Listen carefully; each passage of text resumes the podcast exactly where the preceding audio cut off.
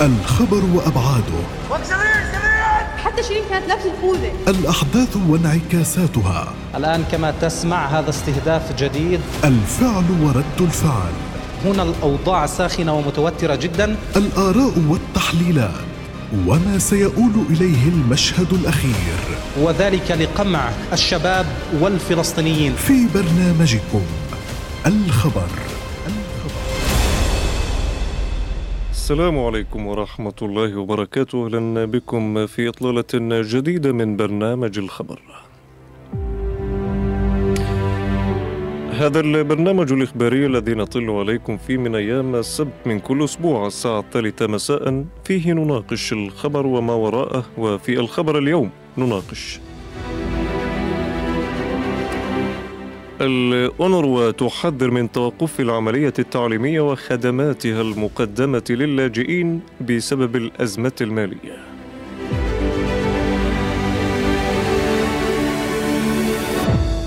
إذا هي الأزمة القديمة الجديدة، الأزمة المالية التي تعانيها الأونروا منذ سنوات، الأزمة التي لا تغادر إلا وتعود بتحذير وصورة أشد خطورة وحساسية من السابق.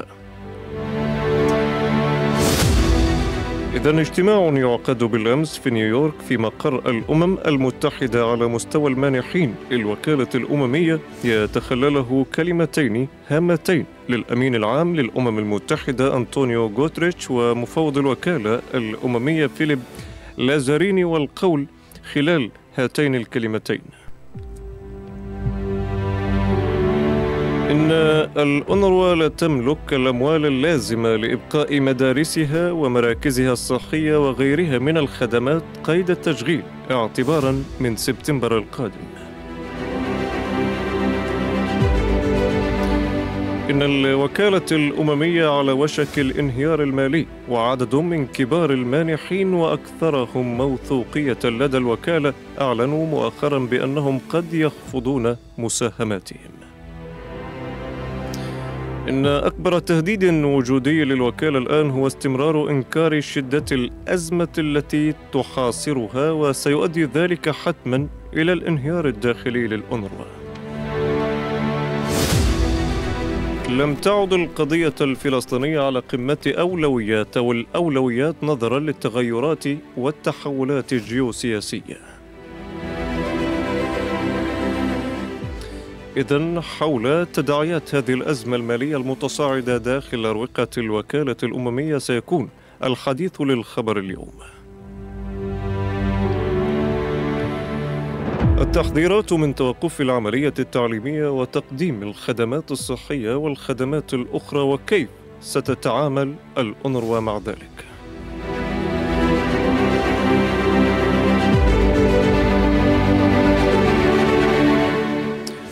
ولماذا يتنصل المانحين من تعهداتهم وما مصير الوكالة الأممية بصفتها الجهة الإغاثية الرسمية للاجئين الفلسطينيين؟ إذا أسئلة عدة تطرح وتناقش اليوم في حلقة الخبر مع ضيوف الخبر. إذا نرحب بضيف هذه الحلقة السيد الدكتور عدنان أبو حسنة المستشار الإعلامي لوكالة غوث وتشغيل اللاجئين الفلسطينيين الأونروا أهلا بك ومساء الخير دكتور عدنان. أهلا وسهلا أهلا بك. إذا دكتور اجتماع على صعيد الدول المانحة بالأمس يعقد في نيويورك. كلمات هامة للأمين العام للأمم المتحدة ومفوض الوكالة. نعم. الحديث الآن عن تصاعد الأزمة للحد الذي من شأنه إيقاف خدمات التعليم ربما الصحة أيضا وخدمات أخرى. السؤال هنا ماذا يعني هذا؟ إلى أي درجة وصلت الأزمة من الخطورة للحد الذي من شأنه تهديد اليوم قطاع التعليم وقطاع الصحة؟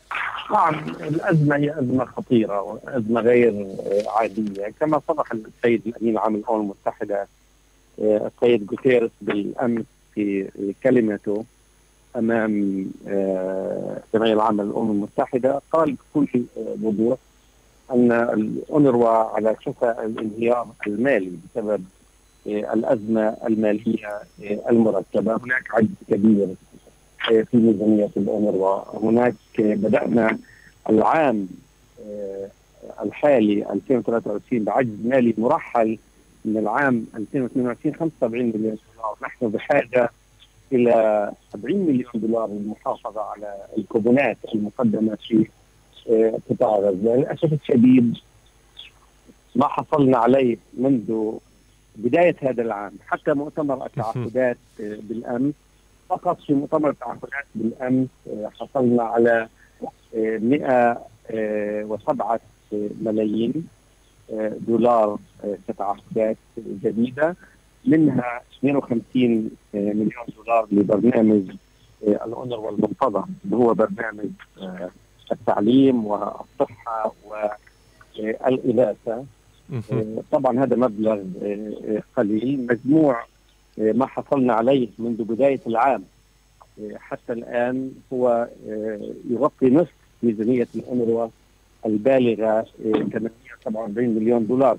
هناك قد يكون لبس لدى الإخوة عندما سمعوا برقم 812 مليون دولار حصلنا عليها في مؤتمر الامس يعني أوضح هذا الموضوع إنه هذه الأموال التي تم الإعلان عنها إما أموال قديمة حصلنا عليها قبل ذلك أو تعهدات متعدد سنوات. يعني سندفعها سيتم دفعها في عام 24 و25 و26 أو 27 ولكن الجديد فقط هو أننا حصلنا على 107 ملايين دولار. لذلك الأزمة مستمرة والأزمة خطيرة. لكن ما المقصود بأن هذه الأزمة من شأنها إيقاف العملية التعليمية؟ هل نتحدث عن إيقاف كلي تهديد بإيقاف كلي للعملية التعليمية وللخدمات الصحيه؟ يعني كما قال نعم كما قال السيد الفوض العام بالامس قال كلاما واضحا. قال بأنه بهذا التمويل الموجود لدينا يكفي لغاية شهر أغسطس. نعم. ولن نستطيع في أو بداية سبتمبر. سبتمبر في حال في حال استمرت الأمور على ما هي عليه لن نستطيع انه نواصل فتح المدارس وتقديم نعم. وتقديم الخدمات. هذا هو ال- ال- التحدي آه، الكبير. لأنك لا تملك تمويلا ولكن في المقابل هناك جهود كبرى يبذلها المفوض العام للأونر وهناك مساندة كبيرة من السيد الأمين العام للأمم المتحدة السيد جوتيرس أيضا. توجه أيضا للدول العربية للمانحين التقليديين وغير التقليديين. من أجل إنقاذ الأونروا. نعم. دكتور بالحديث عن ال- ال- المانحين تطرق ال- ال- ال- السيد الأمين العام أيضا المفوض ال- الأممي إلى نقطة هامة أنه بجانب الأزمة المالية هناك أزمة يعني أكثر تعقيدا. هي مسألة إنكار نعم. الأزمة من أساسه من قبل المانحين أو أن المانحين اليوم اعتادوا على أن الأونروا تستطيع التكيف مع كل الأزمات كما استطاعت التكيف سابقا مع الأزمة المالية. شوف يعني يعني كلمة التكيف هي كلمة صعبة. في النهاية هناك احتياجات. يعني الذي يعني إذا كان لدينا مثلا نقص آه، 20% هل يعقل إنه يعني نخرج 20% من الطلاب إلى الشوارع أو لا نعلمهم أو نمنع 20% من المرضى؟ في النهاية عملية التكيف يعني أصبحت خطيرة بالنسبة لنا. وأصبحت على حساب البرامج. يعني منذ عام 2012 حتى الآن لم تزد ميزانية الاونروا زادوا اعداد زادت أعداد الذين هم الزيادة الأكبر في العالم. زادت متطلباتهم أيضا. والميزانية ثابتة بسبب التغيرات الدولية بسبب قرارات أيضا آه، سياسية. يضاف إلى ذلك بأننا أبلغنا من بعض آه، المانحين آه، التقليديين للأونروا الكبار بأنهم لن يستطيعوا دفع هذا العام ما دفعوه العام الماضي. لذلك نحن أمام إشكالية كبرى. نعم لكن كيف يعني تتصرف؟ ما هي أو كيف تبدو سياسة الأونروا أمام هذه الأزمات إذا ما وضحت خلال السنوات الماضية؟ هل تتبع الأونروا سياسة التفاضل؟ أي بمعنى إيقاف خدمات في سبيل استمرار خدمات؟ أم يعني تقديم الخدمات جلا لكن بشيء من التقنين؟ يعني للأسف الشديد هذا ما حدث خلال السنوات الماضية. أنك لا تستطيع بناء مدارس لا تستطيع توظيف مئات المعلمين. لذلك أصبح عدد الطلاب في بعض الفصول إلى 50 نعم. وصل إلى 50 الطبيب على سبيل المثال كان يعالج 100 اليوم يعالج 200 يعني هذا هو مفهوم التقليد. وليس أنك قلصت عن ما هو موجود ولكن زيادة الأعباء وأنت لا تملك تمويلا. في النهاية توزع ما لديك من مال على العدد الأكبر المساعدات على العدد الأكبر. ولكن إلى متى يمكن الاستمرار نعم. بهذه الطريقة؟ انت تصل إلى درجة أنك لا يمكنك أن تتحمل مزيد من آه، التقليصات أو مزيد من الضغوط المالية. لكن أرى هنا معضلة إن كنت تتفق معي دكتور دكتور عدنان. الوكالة أمام خياران يعني أحلاهما صعب. إيقاف هذه الخدمات معنى أن هناك كارثة ستحل على اللاجئين الفلسطينيين. التكيف مع هذه الأزمات معنى أن المانحين لديهم شعور بأن الوكالة قادرة على الاستمرار بأصعب الظروف. الكرة الآن في ملعب الدول المانحة. عليها أن تقرر. عليها أن تقرر. استفزاز عمليات الأونروا و- أو وقف هذه الخدمات من شأنه أن يكون له تأثير خطير على الأمن والاستقرار الإقليمي. هذه قضية عادلة. هناك تفويض من الجمعية العامة للأمم المتحدة تم تجديد التفويض في ديسمبر الماضي لثلاث سنوات. نحن لا يمكن لنا الاستمرار في تقليص الخدمات. على المجتمع الدولي أن يتحرك لإنقاذ الأونروا وإنقاذ ميزانية الأونروا. هذه الصرخة لم يطلقها أنا أو مفوض الأونروا ولكن أطلقها الشخصية رقم واحد في العالم الأممي وهو الأمين العام للأمم المتحدة سيد جوتيرس بالامن وقال بكل وضوح الأونروا على شفا الانهيار المالي. هذا هو الواقع ويجب أن يتحرك الجميع. نعم.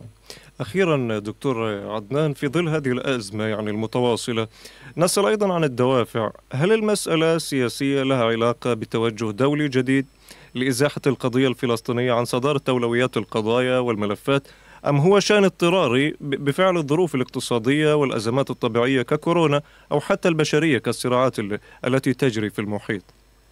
شوف بالأمس يعني كان هناك آه، تأييد كبير من الأونروا كل المتحدثين أكثر من 50 متحدث آه، أعربوا عن تأييدهم للأونروا وإيمانهم برسالتها وبقائها وبخدمة اللاجئين. ولكن ترجمت هذا الحديث إلى دعم مالي هنا آه، آه، الصعوبه نعم بلا شك يعني هناك الأزمة الأوكرانية وكل المانحين المانح واحد بالمناسبة يتوجهون إلى آه، أوكرانيا ارتفاع أسعار الوقود، المواد الغذائية، أسعار آه، آه، آه، أيضا آه، النقل.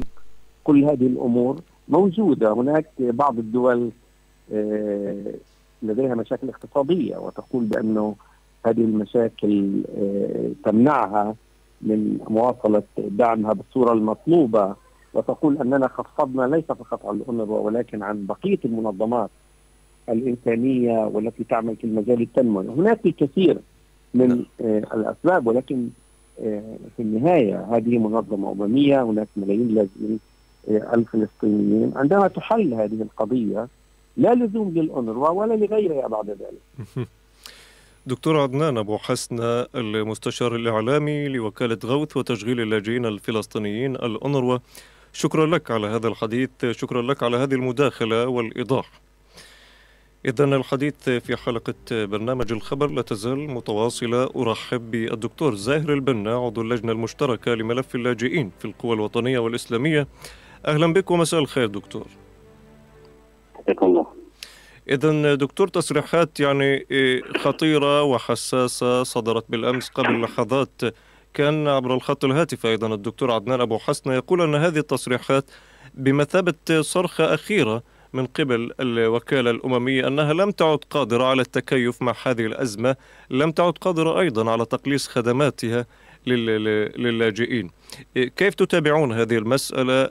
هل بالإمكان القول أننا وصلنا إلى أقصى درجات خطورة حول مستقبل الوكالة الأممية اليوم؟ يعني أولا مؤتمر المانحين الذي عقد في نيويورك عقد في ظل الكثير من الصعوبات أبرزها ازدياد احتياجات مجتمع اللاجئين وارتفاع نسب الفقر والبطالة في المخيمات. ثانيا كان متوقع بصراحة درجات هذا المؤتمر أن يكون تقديم داعم مالي أكبر للوكالة الأممية من أجل الاستمرار في تقديم خدماتها وعدم ترك الاونروا رهينه للعجز المالي الذي يؤثر على الخدمات المقدمة لمجتمع اللاجئين. وكما تعرف ويعرف جميع المستمعين والمشاهدين أن الأونروا آه، أسست كوكالة تابعة للأمم المتحدة بقرار من الجمعية العامة حمل رقم 302 لعام 49 نعم. وتم تفويضها تفويضا كاملا بتقديم المساعدة والحماية والإغاثة والتشغيل للاجئين الفلسطينيين المسجلين لديها في الأقاليم الخمسة التي تشرف عليها وهي قطاع غزة والضفة الغربية والأردن وسوريا ولبنان وتستمر في تقديم الخدمة إلا أن يتم التوصل لحل عادل ودائم وتطبيق القرار 194 بالعودة والتعويض. تصريحات السيد غوتريش وهو يعني الأمين العام للأمم المتحدة نعم. الرقم الأول في صحيح. المؤسسة الدولية هذه التصريحات لها ما بعدها هو دق ناقوس الخطر وللأسف الشديد لم يلتزم آه، المانحين ومؤتمر المانحين بهذا التحذير واصرت آه، الدول أن آه، تبقي تخفيض الموازنة أو المساهمة بشكل كبير. وأنا أعتقد أن هذا التخفيض لم يكن يعني آه لم يكن بشكل آه طبيعي وإنما كان تحت ضغط آه من ممثل آه الكيان الصهيوني داخل هذه الجمعيه العامه. آه، جلعاد أردان حيث أنه ضغط آه في تاريخ 15 5 على الكثير من الدول بعدم حضور الحدث الذي أقرته الجمعيه العامه باحياء الحدث رفيع المستوى وضغط على هذه الدول بعدم حضور هذا الحدث أو تخفيض يعني آه، مستوى الحضور وبالتالي مؤتمر المانحين كما يعني نحن نتطلع إلى المزيد من الدعم الإسرائيليين والأمريكان يضغطوا بطرق مختلفة على الدول من أجل إما عدم الدفع وإما تخفيض المساهمة من أجل طبعا الموضوع سياسي من أجل ضعاف هذه المؤسسة وصولا إلى انهائها وإنهاء حق العودة. ماذا ينتظر العالم؟ هل ينتظر أن نكون خروج نصف مليون طالب وطالبة يتلقون التعليم في أكثر من 700 مدرسة تابعة للوكاله إلى الشوارع أم تنتظر أم ينتظر المجتمع الدولي وتنتظر الدول المانحه ان ينتشر تنتشر الأمراض والأوبئة في صفوف الملايين جراء توقف آه، الخدمات الصحية في 140 مركز صحي تجري عليها الوكالة، ماذا ينتظر المجتمع الدولي؟ بصراحة الموضوع كارثي وموضوع خطير يتطلب من الجميع نعم. الوقوف عند مسؤولياته تجاه هذه القضية الخطيرة. الحديث دكتور عن يعني الانتظار ورد الفعل والمطلوب والواجب. نتحدث أيضا عن الدوافع والأسباب ومن يتحمل المسؤولية؟ مسؤولية السبب أمام هذه الأزمة ومسؤولية من عليه أن يتصدى. إيه، نتحدث عن دول مانحة انتهاج توجه سياسي جديد له علاقة بضغوط أمريكية إسرائيلية. أم أيضا الوكالة الأممية لربما إيه، لديها مواطن من القصور والخلل أم القيادة الرسمية وقصورها في الضغط الدولي؟ كيف يمكن توزيع هذه الأدوار؟ يعني بصراحة أولا اللاجئين الفلسطينيين آه، يقعون تحت المسؤوليه الامميه بشكل كامل حسب القرار الذي تحدثت به سابقا. نعم. آه وعلى المجتمع الدولي أن يلتزم كاملا بتوفير كافة الدعم لهذه المؤسسة حتى تستمر في تقديم الخدمات، لأنه بصراحة نحن نعتبر أن دول العالم والأمم المتحدة المسؤول لمسؤولية كاملة عن نكبة الشعب الفلسطيني، وذلك يوم ان اعترفت بقيام كيان الاحتلال الإسرائيلي فوق أراضي وبيوت ووطن الشعب الفلسطيني وعليها أن تتحمل مسؤوليتها في تطبيق القرارات التي تضمن عودتهم لديارهم. آه، نحن بصراحة نقول أن قضية اللاجئين قضية سياسية وليست قضية إنسانية فقط. اللاجئون طلاب عودة وليسوا طلاب خبز وخيمة وعليه ندعو جميع اللاجئين في جميع المناطق بدء تنظيم حراك شعبي للمطالبة بتطبيق القرارات الدولية عوده إلى الديار التي نجيوا منها. لا يمكن أن يتم إضعاف وانهاء هذه المؤسسة واللاجئون يعني في في مخيماتهم، المخيمات 58 مخيم تشرف عليها وكالة الغوث نعتبرها محطات عودة، ال 58 مخيم التي بها يعني البنى التحتية ممتلئه، الوضع الاقتصادي سيء. هؤلاء المخيمات محطات عودة، يجب أن يتم تطبيق القرار 194 وعودة كل كل سكان هؤلاء المخيمات إلى بيوتهم قضيه التي تطرد منها. ثم الغوث ويتم منها اما أن يتم التلاعب بهذه المؤسسة الامميه من خلال المنحين المجتمع الدولي كاملا يتحمل هذه المسؤولية. وأيضا ندعو القيادة السياسية واللاجئين لبذل مزيد من الجهود السياسية والدبلوماسية لدى الدول المانحة العربية والأجنبية كي يتحمل الجميع المسؤولية المالية على مستوى الاهتمام بالدعم السياسي والمالي لهذه المؤسسة. دكتور زاهر كان الحديث أيضا مع الدكتور عدنان قال إنه هناك يعني بحث عن توجه عن بدائل أو دعم موازي من قبل الدول العربية. هل ترى في هذه المسألة أيضا بإمكانها أن توجد حل الاعتماد على الجانب العربي في مسألة إسعاف وإنقاذ تقديم الخدمات من قبل الوكالة الأممية؟ يعني آه، في عام 87 أقر مجلس الجامعة العربية بحصة الدول العربية عبارة عن 7.8% من موازنة الأنظمة أي ما يعادل تقريبا 200 مليون دولار. والجامعة العربية رفضت أن يكون هناك تعريف كامل لأموال المسلمين وبالتالي هذه الفرصة تم الاتفاق عليها في عام 1987 والدول العربية ملتزمة. أحيانا الدول العربية بصراحة لا تلتزم بهذه الحصة كاملة ندعو من هنا كل آه، من عليه حصة تطوعيه في آه، في التبرع لهذه المؤسسه الاميه وخصوصا الدول العربية أن يلتزم بذلك حتى يعني نخرج من دافع يعني آه العوز آه آه من الدول الأخرى، الدول العربية مطلوب منها الالتزام بما تم الاتفاق عليه، وكذلك نحن كما نقول على المانحين الإيفاء بتعهداتهم المالية، نقول أيضا للدول العربية الإيفاء بتعهداتهم أمام مجلس جامعه الدول العربية حتى نخرج يعني من هذا النفق الذي كل عام نعاني منه عشر سنوات والوكالة يعني تتعامل مع اللاجئ الفلسطيني بسياسة تقشف الحاد.